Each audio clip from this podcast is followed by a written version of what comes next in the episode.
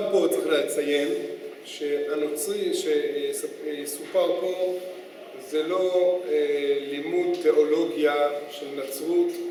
הנצרות יש לה הרבה פיתוחים, היא כל הזמן מתקדמת וכל מיני דגשים חדשים שיש להם מן הסתם. אתה לא שנמצא גרסה חדשה? כן, בדיוק, גרסאות חדשות, תורות חדשות שמה, אבל בגדול אני חושב שהכוזרי הוא מצייר לנו לא רק כמה שיטות, אלא הוא גם מצייר לנו פה בעומק את התפתחות העולם. כלומר, הפילוסופיה ששלטה בעולם, כן, כשיטה דתית, אפשר לקרוא לזה ככה, או עדתית, כן, היא שלטה בימים עברו, ופתאום עלתה על בימת ההיסטוריה איזושהי דת שסחפה המונים, הנצרות. מה היה פה? למה? כאילו הפילוסופיה זה לא הייתה מודרנית? זהו, אז הפילוסופיה העתיקה היא לפני הנצרות. כאן אמרתי, הפילוסופיה, כן, הפילוסופיה כתפיסה שבאה לייצר לנו יחסים עם אל, או אי יחסים עם אל, הייתה, ולאט לאט יש פה איזשהו באמת, יש כאן איזושהי התקדמות העולם בהליכה, בהבנה יותר ויותר מהו המעשה הרצוי ומהו היחס הנכון למושג אלוקים.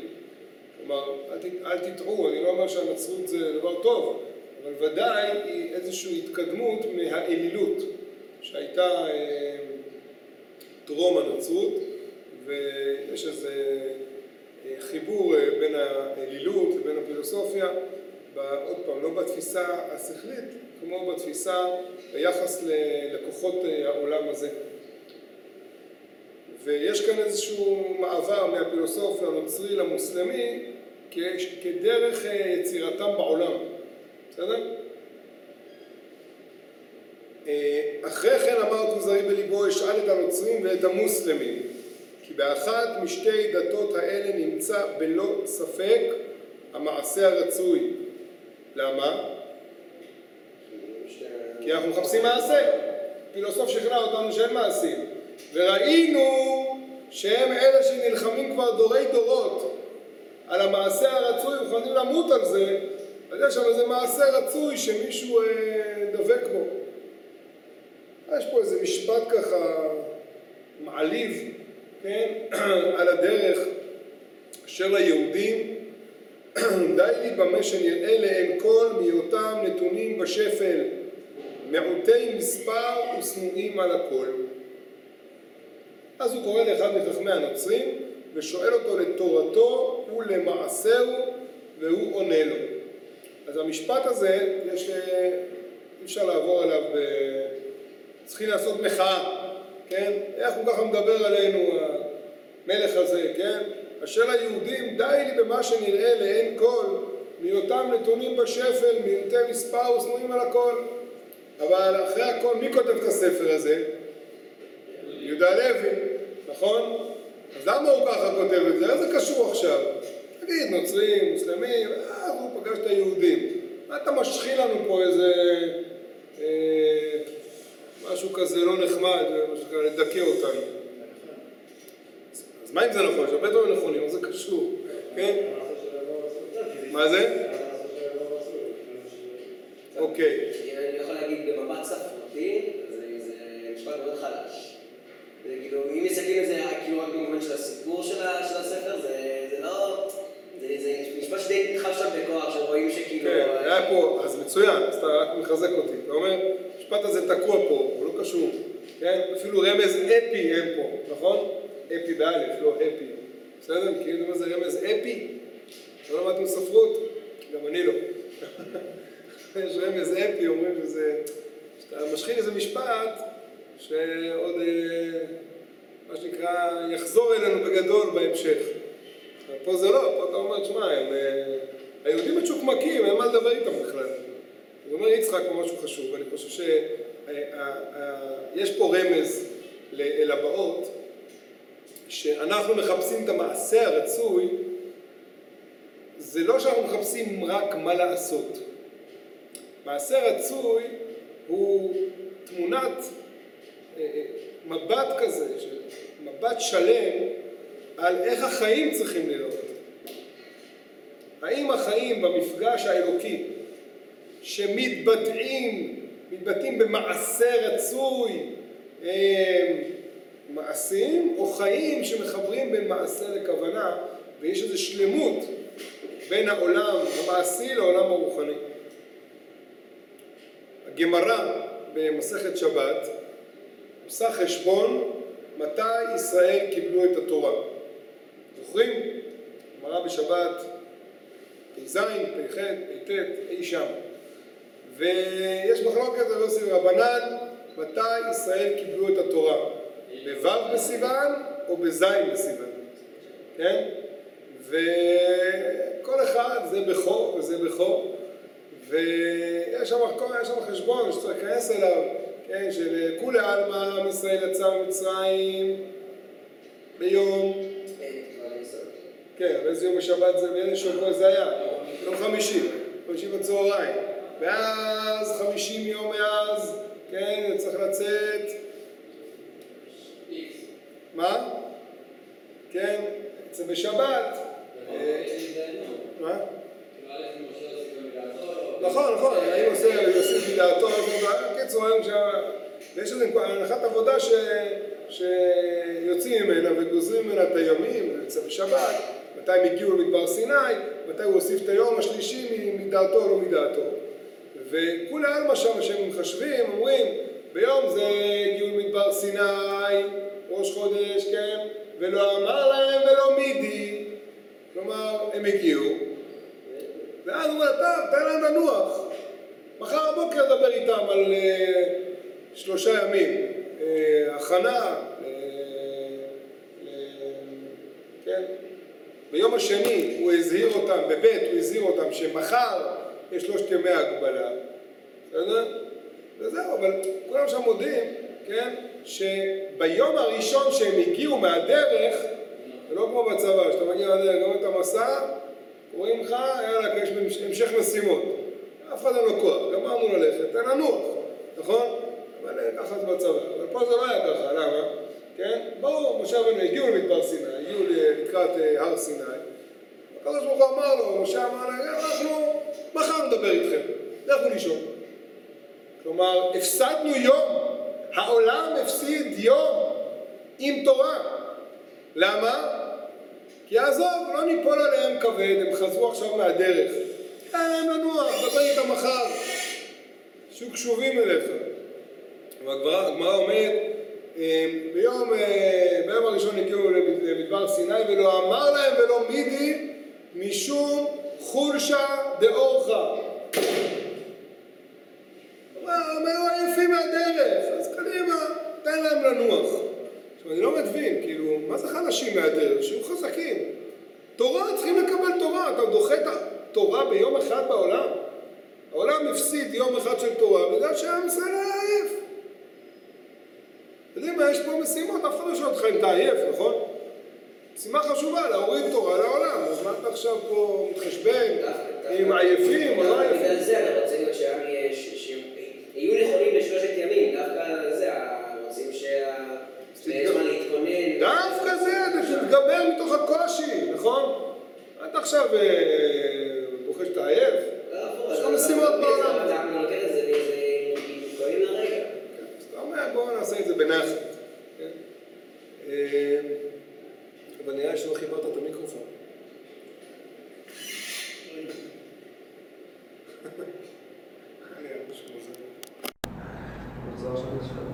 אנחנו מתחילים לקרוא.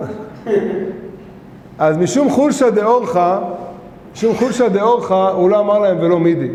בסדר? אז מסביר הרב בעין היה ואומר ככה. לא שהם היו עייפים ואנחנו עכשיו רחמים עליהם וכולי, אלא, כמו שאמרת, יש פה אמירה עקרונית שתורה, אי אפשר לדבר על תורה, ואי אפשר לקבל תורה מתוך עייפות החומר. להפך, כל העניין של התורה הוא להופיע חיי רוח גדולים, חיי קודש גדולים, דווקא בתוך גוף איתן וחזק. חיבור שמיים וארץ, חיבור מעשה רצוי עם כוונה, חייב להוליד בסוף כוחות חיים אדירים. תורה לא באה לעשות אותנו אנשים חלשים, רוחנים, צולרים, כן? לא. אי תגידו תורה מתשת כוחו של אדם, כשאתם, נכון? אז זה, זה אולי בשלב ראשון. בשלב ראשון שיש אה, כוחות חיים וכוחות גוף חזקים מאוד, ושבגיע עולם הרוח, עולם התורה, לבנות בהם, כן? אז אה, בשלב ראשון הגוף נחלש, כי הוא היה מאוד דומיננטי, ושמגיע עולם הרוח, אז הגוף מקבל קצת האיזונים שלו. אבל בסוף התהליך, כן, גם בסיעת ישרים, נכון, אנחנו פורשים, פורשים מחיי הגוף, אבל בסוף כדי לחזור בגדול אל הקדושה, שעניינה לחבר את כוחות הגוף עם כוחות הנפש. ואם עם ישראל חלש מהדרך, אז זה לא יעבוד. כלומר, מה זה לא יעבוד? התורה לא מופיעה בגדלות. וזה מה שאנחנו נחפש בספר הזה. ואם עם ישראל נתונים בשפל, מעוטי מספר וסנויים על הכל, אז זה סימן שזה לא חיים שלמים. וזה מה שאני מחפש. יכול לסגור גם את החלום? תודה. בסדר? סגרנו את הפינה הזאת? אז אומר הרב קוק בעינייה, החולשה דאורח, זה לא, אתה יודע, בוא יפין, דבר איתה מחר. אלא זו אמירה עקרונית, אתה לא יכול לדבר על תורה מתוך חולשה גופנית. אתה יודע שעם ישראל כבר כן חלשים. או, אז פה אומר לך, תשמע, אני לא פונה לעם ישראל, כי אם הם חלשים כאלה, אז זה אומר שהם לא עושים את המעשה הרצוי. וזה נכון, שעם ישראל בגלות הוא במצב לא שלם. בסוף הוא אומר לו, אל תסתכל עלינו במצב של הגלות, זה לא המצב האידיאלי שלנו, כן? אומנם אני יודע שיש אנשים שמאוד אוהבים לעשות מזה אידיאל, כן? מהמצב הגלותי לעשות אידיאל, אבל המצב הגלותי אינה, אינו ההופעה השלמה של תורה בארץ. והוא ידבר על זה אחרי זה. נכון, אנחנו נמצאים באיזה חלון של אלפיים שנה, שאנחנו ממש ממש מדולדלים, אבל על זה אנחנו בוכים. אנחנו אומרים שהמעשים שלנו לא שלמים עדיין. אבל הכוונה, הוא יגיד לו אחרי זה, המהלך והמגמה וכל הכיוון, הוא ודאי לא כזה. פה הוא משחיל לנו את זה, שלא נתבלבל לרגע ונחשוב שאנחנו צריכים להיות אנשים אה, כאלה חיוורים ומתעופפים ברוח. אז הם עושים את זה כאן כדי להראות למי שקורא את זה שיש בעיה שעל ישראל מצב. ודאי. כן, יש בעיה, ובתוך הבעיה אתה כבר תומן את האידיאל. האידיאל הוא באמת לא להיות כאלה, ועובדה שהוא לא פונה אלינו בשלב ראשון. בסדר? אז קרא לאחד מחכמי הנוצרים וישאלהו לתורתו ולמעשהו ויענהו הלז ויאמר לו. בואו תקראו את, בואו נקרא אחד את הנוצרי, יש פה כמה אה, דברים אה, לא ברורים, בסדר? אה, ואולי אני אגיד מילה אחת, באמת אצל הנצרות, התפתחה בתקופה ההיא שנאה גדולה למדע. כלומר, המדע והנצרות לא הלכו ביחד. כי אה, התפיסה הזאת של אה, אה, אני מאמין אה, באבסורד, כן? זה חלק מהתפיסה הדתית של הנצרות. איך יכול להיות שאלוקים נהיה בן אדם, אבא, בן, רוח הקודש? הפירוש איך? זה אמונה! כן? קצת התבלבלנו, נכון? דיברנו על זה בתחילת השנה, אנשים חושבים שזה גם אמונה יהודית. אבל להגיד, אני מאמין במה שהשכל סותר אותו, וזה אמונה, זה הגיע מהנצרות. אל תעלבו, בסדר? אמר נוצרי, אני מאמין כי כל הנמצאים נבראים, וכי קדמון רק הבורא יתברך. שכוייך, קדמנו בחיים, העולם יתקדם. בסדר? העולם הולך, שימו לב גם מה קורה. העולם, נדבר על זה בעזרת השם גם בהמשך, אבל העולם הולך ומתבגר, מאז שעם ישראל ירד לגלות ואין לנו בית מקדש, או בעברית אין לנו נבואה בעולם, העולם התפרק לגורמים, העולם היה אלילי. אולי תגידו שגם בזמן שהיה מקדש, האלטרנטיבה היחידה שהייתה כנגד זה היה האלילות. כלומר, או שיש עולם אחדותי, או שיש עולם פירודי. זה היה דתות שדיברו על אלוקים. כשעם ישראל מתפרק לגורמים, פתאום מתחילות לצוץ דתות שרוצות להחליף את החסר הגדול שיש בעולם. דיבור על אלוקים.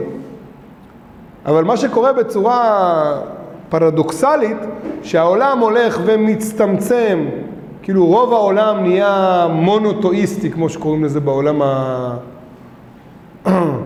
בעולם ה... אני יודע, החכם, כן? ואני בעזרת השם אנחנו נגיע, נדבר על זה, שזו תפיסה לא נכונה, להגיד שיש פה ירושלים היא קדושה לשלושת הדתות המונותואיסטיות, כן? אנחנו לא עוד דת מונותואיסטית, בסדר? אולי אפילו אנחנו בכלל לא דת, בסדר? אבל נכון שהיה לנו שני, שתי דתות מרכזיות שהניעו את העולם, הם, הראשונה היא עבודה זרה, והאסלאם אחרי זה הוא, הוא השתחרר מהעבודה זרה, ומשהו כזה ביניים, נכון? מה? אמרתי, מה אמרתי? הנצרות התחילה את העבודה זרה, האסלאם אחרי זה בא על גביה והשתחרר ממנה, כלומר השתחרר מה... אחרי זה הוא שלט בעולם, רבותיי, המוסלמים זה כוח. אבל אם תראו פה איזה גרף, תראו שהמציאות באמת מתקדמת, משתחררת מה... מהאלילות, מהפולוטואיזם, פולו זה כמו פוליטיקה הרבה, כן, פולוטואיזם, והפכה להיות מונותואיזם, בסדר? אחרי כל הסיפור הזה הגיע ה... ה... ה...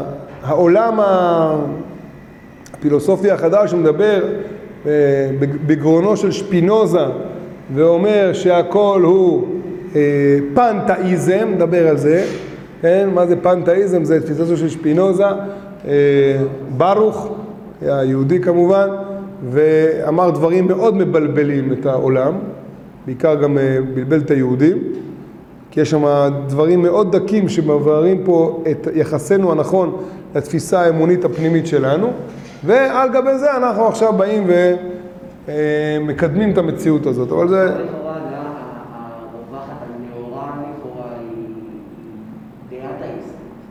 היא בעד? היא אדאיסטית, כאילו, הדעה, יש עדיין הרבה אנשים שמאמינים ב... או, בסדר, אז... הדעה שכולם מקבלים בתור הדעה הנאורה, כביכול? יופי, אז מה שאתה אומר, שבסוף, בסוף כל התהליך, היה נצרות והיה אסלאם, רוב העולם היה נוצרי או מוסלמי, פתאום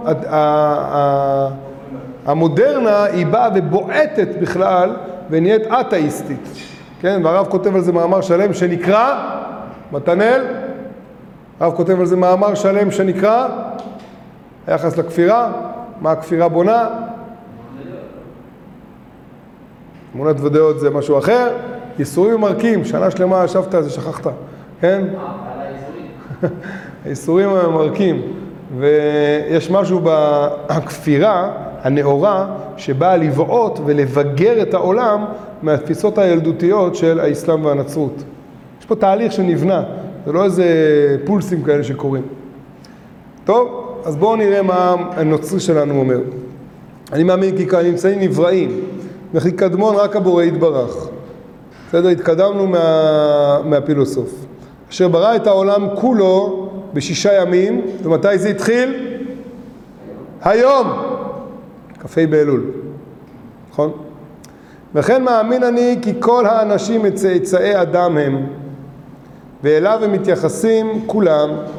מאמין אני כי האלוה משגיח על הנבראים ומתחבר עם בני האדם.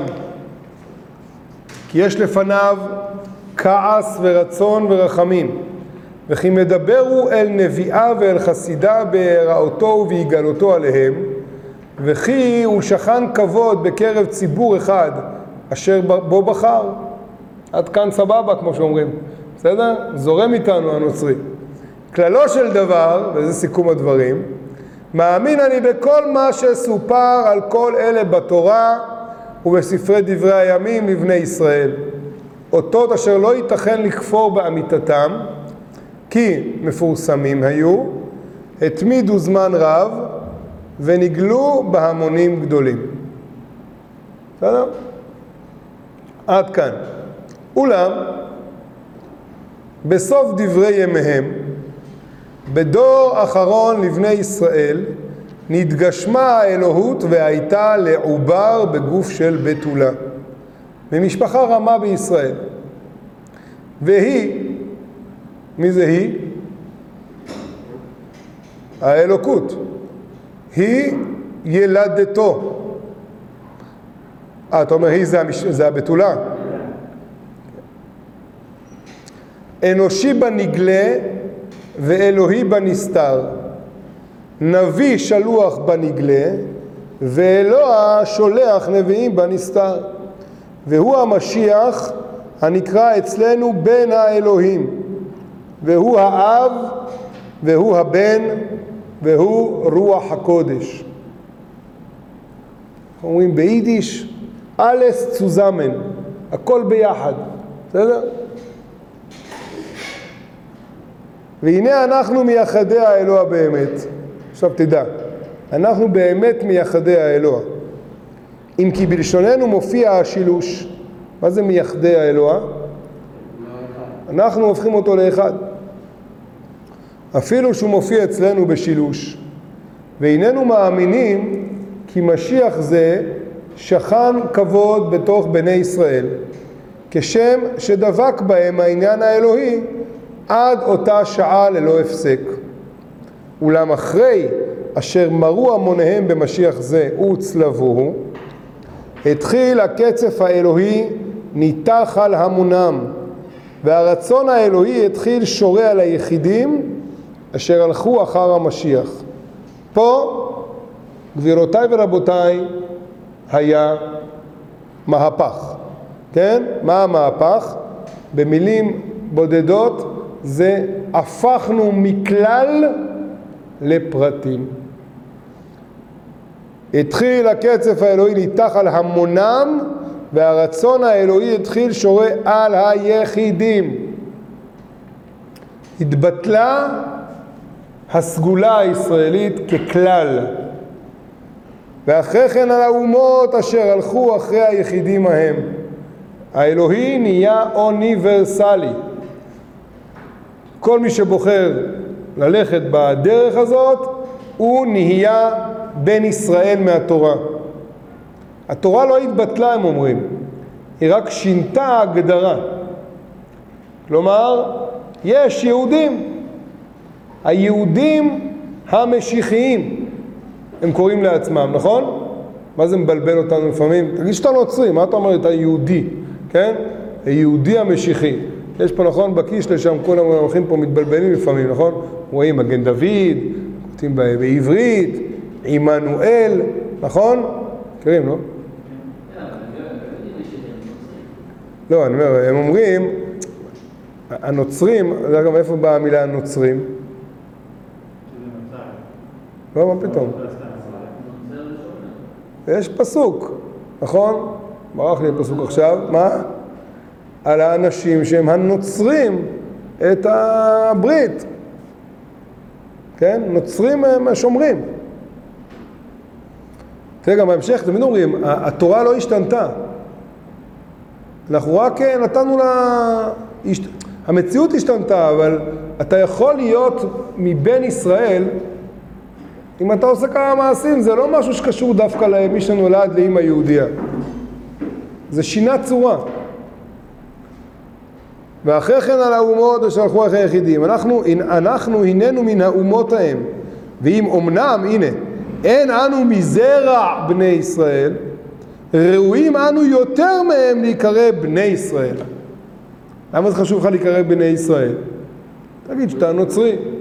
אבל אני ההמשך. אני ההמשך לאותה אה, אה, אה, ברית הישנה, ונוצרה ברית חדשה בינינו לבין האלוקי, ששינה את שיטתו בעולם, ואנחנו עכשיו ממשיכים את השלב ב', כי אנחנו הולכים אחר המשיח ואחר שליחיו מבני ישראל, שימו לב, אשר היו שנים עשר במספר, שכן באו הם במקום השבטים. גם עם רב מבני ישראל הלכו אחרי אותם שנים עשר, והם היו כמחמצת לבני העדה הנוצרית, אשר נעשו ראויים למעלת בני ישראל. והיו לנו הניצחון, והיו לנו הניצחון ונפרוץ בכל הארצות. למה זה חשוב? כי לכאורה, מה שאמיתי תופס, נכון? הנה עובדה, כל המון ככל שדי, כן? והנה, תפס. וכל האומות נקראות אל הדת הזאת ומצוות לקיים מצוותיה. הלא הן להעריץ את המשיח, כאילו מה המצוות? להעריץ את המשיח ולרומם את הצלב אשר נצלב עליו וכדומה, אשר לדינינו ונימוסינו מציוויי שמעון השליח הם, וחוקינו לקוחים מן התורה באנו הוגים תמיד, ובאמיתתה אין להטיל ספק, כי נתונה היא מאת האלוה. וכבר נאמר באבנגליון מפי המשיח, אני, תחזיקו חזק, לא לסתור מצווה ממצוותיה באתי, כי אם לחזק את כל מצוותיה ולאשרן. יש פה כמה יסודות. עוד פעם, אמרתי לכם, מה? לא שוב. כן, התורה הזו היא נצחית, כן? אני אומר עוד פעם, תדעו, יש כאן מיקס אחד גדול, יש הפרוטסטנטים ויש את האוונגליסטים ויש את הקתולים ומה שאתם רק רוצים, ואחר יש משהו יותר, נכון? יותר מהאוונגליסטים, יותר מתקרב לחוסר ההגשמה ולהגיד שלא באמת הוא האב, הוא הבן, יש איזו כת חדשה שם, מעניין איך היא מתייחס אליה, כאילו האם גם הנצרות התפכחה וחוזרת בתשובה, כן? או שאי אפשר, אה, עבודה זרה צריך לנפץ כדי אה, אה, להכשיר אותה, נכון? אתם יודעים שיש לזה הלכה, שמי שמכיר בדרך מ... מצומת הגוש, דרומה לכיוון חברון, שיורדים מצד שמאל, יש מחנה פליטים שקוראים לו בית עומר, בית עומר. כן, ממול היה, יש מתחם ענק מקסים, קוראים לו היום בית הברכה. לפני שהייתי אולי בשיעור, שהייתי בשיעור א', אני חושב, אמרתי לכם שיש איזה משהו סודי שנרקע שם, והיינו... מה? כן, אז המקום הזה היום הוא כבר, כולי אלמה ידוע שהוא יהודי, לפני, אני חושב, אפילו שמונה שנים, היה פה איזו עסקה שהתרקמה, ושכן שלקח אותי לסיורי לילה, שם כל מיני מחשבות מה לעשות עם זה, הכל היה סודי. למה? כי המקום הזה הוא, הוא של הכנסייה, איזה כנסייה אחת, אני לא זוכר איזה, וכידוע הכנסיות פה, הם קנו פה הרבה קרקעות בירושלים ובחול, בירושלים ובחוץ לירושלים, חול וחוץ לירושלים. תפסו מקומות אסטרטגיים, וכנסיות כידוע, הם לא מוכרות את הנדלן שלהם, לא בשביל כסף, אז זה חכם אחד, עשה פשוט תרגיל ענק, הוא השתלט על איזה כנסייה פיקטיבית בשוודיה, ו... והכנסייה האפקטיבית בשוודיה היא קנתה את בית הברכה אה, מהכנסייה הסקוטית, לא יודע מהכנסייה, והם לא הבינו שהכנסייה השוודית הזאת זה משהו פיקטיבי לגמרי, שעומד מאחוריה כמובן ערבין מוסקוביץ', והפשנים הם הפסיקו להחזיק את זה, והכניסו לשם בחור שקוראים לו אמנואל, שהוא באמת נוצרי שהתגייר, והוא כאילו היה נציג של, היה כל מה שולח תמונות, והיינו רואים את התמונות, לעשות להבין איך זה בנוי, מעניין. אבל היה שם במרכז העסק, היה שם כנסייה. אז מה עושים עם הכנסייה עוד? צריך לנפץ אותה. נכון, עבודה זרה, צריך לנפץ מהיסוד, אבל אם תנפץ את הכנסייה בקומה הראשונה, צריך לשבור את כל הבניין, אז מה עושים? כן, אז, וואו, אז באמת לא יותר משמונה שנים, כי אז הוא חושב שהרב מרדכי אליהו, אז הוא אמר, טוב, זה הלכה ידועה, אבל אם, אם גוי מנפץ את העבודה זרה, אז זה לא צריך שבירה. אז מצאו גוי שהתנדב לשבור שם את, את כל אביזרי הכנסייה, ו, ולהמיר את המקום לחולין, והיום המקום הזה כבר רוב חוצפתם, חיפשתי מקום בין הזמנים. להיות, התקשר, אמרו לי, אה, יש פה מחירים כבר, זה היה בית מלון. ברוך השם, ברוך השם. מדהים. אז אני אומר, אני... אז כמו שאמרתי בהתחלה, יש הנצרות צריך לנפץ, אבל יש פה כל מיני שכלולים. הנצרות בעצמה עברה תהליכים, וכידוע לכם או לא כידוע לכם, הנצרות עברה משבר גדול מאוד. יש באמתחתי פרוטוקולים של הוותיקן בשנת ארבעים ושמונה, שקמה מדינת ישראל. אתם חושבים שזה כאילו, זה משהו, רבותיי, זה משבר אמון, אמוני ענק. איך יכול להיות שבני ישראל, ההם, שלפני אלפיים שנה, הם התפרקו לגורמים ואנחנו החלפנו אותם, כי האלוקים התייאש מהם, איך כל מה שהנביאים אמרו שמה, ובא הנביא שלנו, ואמר שהכל התבטל וזה כבר הפך להיות משהו אחר, כי יכול להיות שכל הנבואות מתקיימות ועם ישראל חוזר לארץ ישראל. אתם מבינים שזה משבר אמוני של הנצרות, וזו קטסטרופה. ב-שישים ושבע בכלל זה כבר היה, בכלל הם תלשו את השערות. עם ישראל חוזר לירושלים. כאילו, בוא'נה, זה רציני הסיפור הזה, כן? כל מה שהנביאים אמרו קרה. אז יש פלפולים ודיונים, ומה, איך אנחנו עכשיו פותרים את הקושייה על כל הנצרות. זה פשוט סתירת לחי אחת גדולה על הנצרות. כי הנצרות אומרת שהם מחליפים את בני ישראל, בני ישראל נכחדים מהעולם. ולא לחינם, כמעט ברגע האחרון, שכל העם ישראל כמעט הוכחד לגמרי, שם באמצע היה איזה צלב, אולי יש לו כל מיני תוספות, כן? אבל בסופו של דבר, הלב ליבו של הכחדת עם ישראל לגמרי מהעולם, כמו שהם רצו, חס וחלילה, כן? זה הכל שם סביב, סביב הצלב, ורוב העולם הנצרי שתק. יש היה כנסיות שהצילו וזה, הם לא הצילו יהודים, הם רוצו כך טוב למיסיון שלהם. בסופו של דבר הם ניצלו, כן? אבל זה לא היה פשוט להוציא אותם מהמנזרים. אבל באמת, בסופו של דבר, יש כאן תהליך שבא להם, מה שנקרא, בא, בא להם בפנים. בכל מקרה, שני, שני, שני יסודות, לפני שאנחנו פה ממשיכים הלאה, שני יסודות בנצרות המופיעים פה. אחד, אין יותר כלל, אין אלוקות שמופיעה בהמון, כי אם ביחידים. נראה בהמשך שזה קריטי. כלומר, יש פה...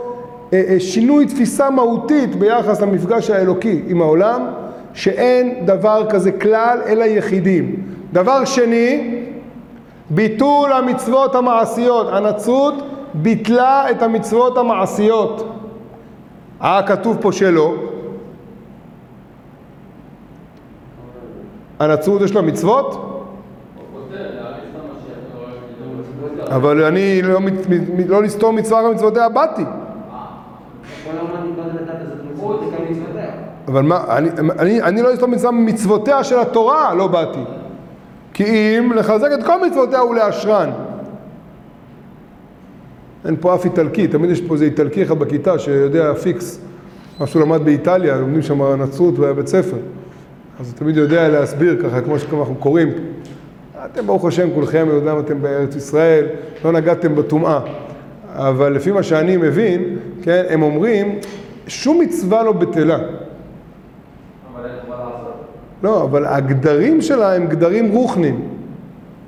כלומר, צריך איתו לולב. לא באמת. אתה מבין? זה בחינת, בחינת לולב. כן? צריך, אני יודע מה, איזה מצוות יש בתורה?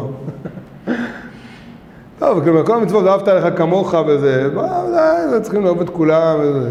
חוץ יש לך קונצפט המוזרים, יש קהילות מסוימות בנצרות שלוקחים דברים מאוד מאוד גדולים, לא יקחו תרומות דם בגלל שאסור לאכול דם.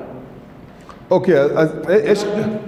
כאילו, זה משהו מאוד מוזר שדווקא את המצוות הכי לא קשורות של אותו מובן הכי מילולי כן.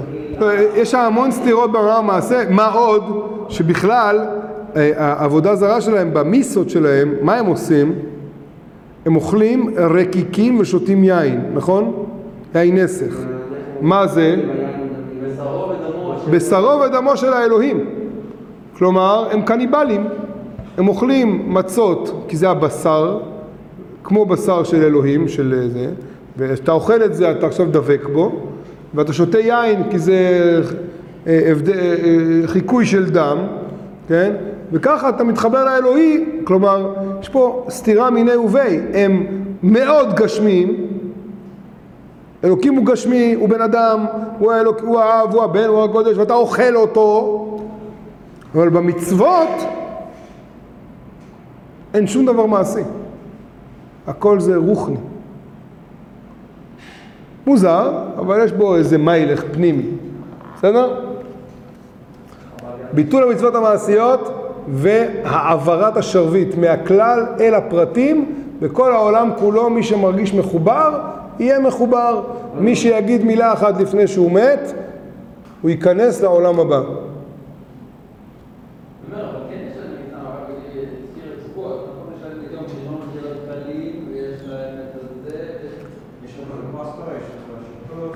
כן, אבל מה עושים בפסחה?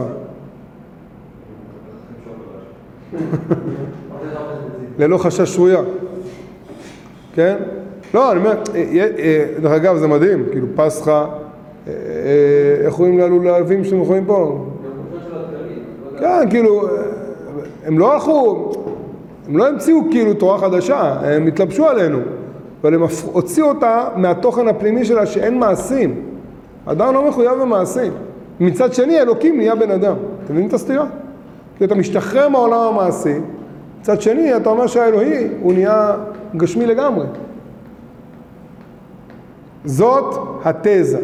מה שנצטרך להבין בזאת השם, כן? זה מה, מה יש בשתי היסודות האלה שהם בדיוק, כמו שאני אמרתי בהתחלה, הרי מה, מאיפה התחלנו? אמרנו, האדם מחפש משמעות. האדם מחפש דבקות אלוקית. אדם מחפש את פתרון החלום שלו, הוא מחפש למה לקום בבוקר.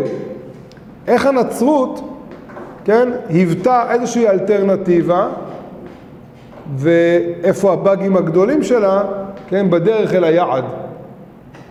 טוב, נעצור פה להיום.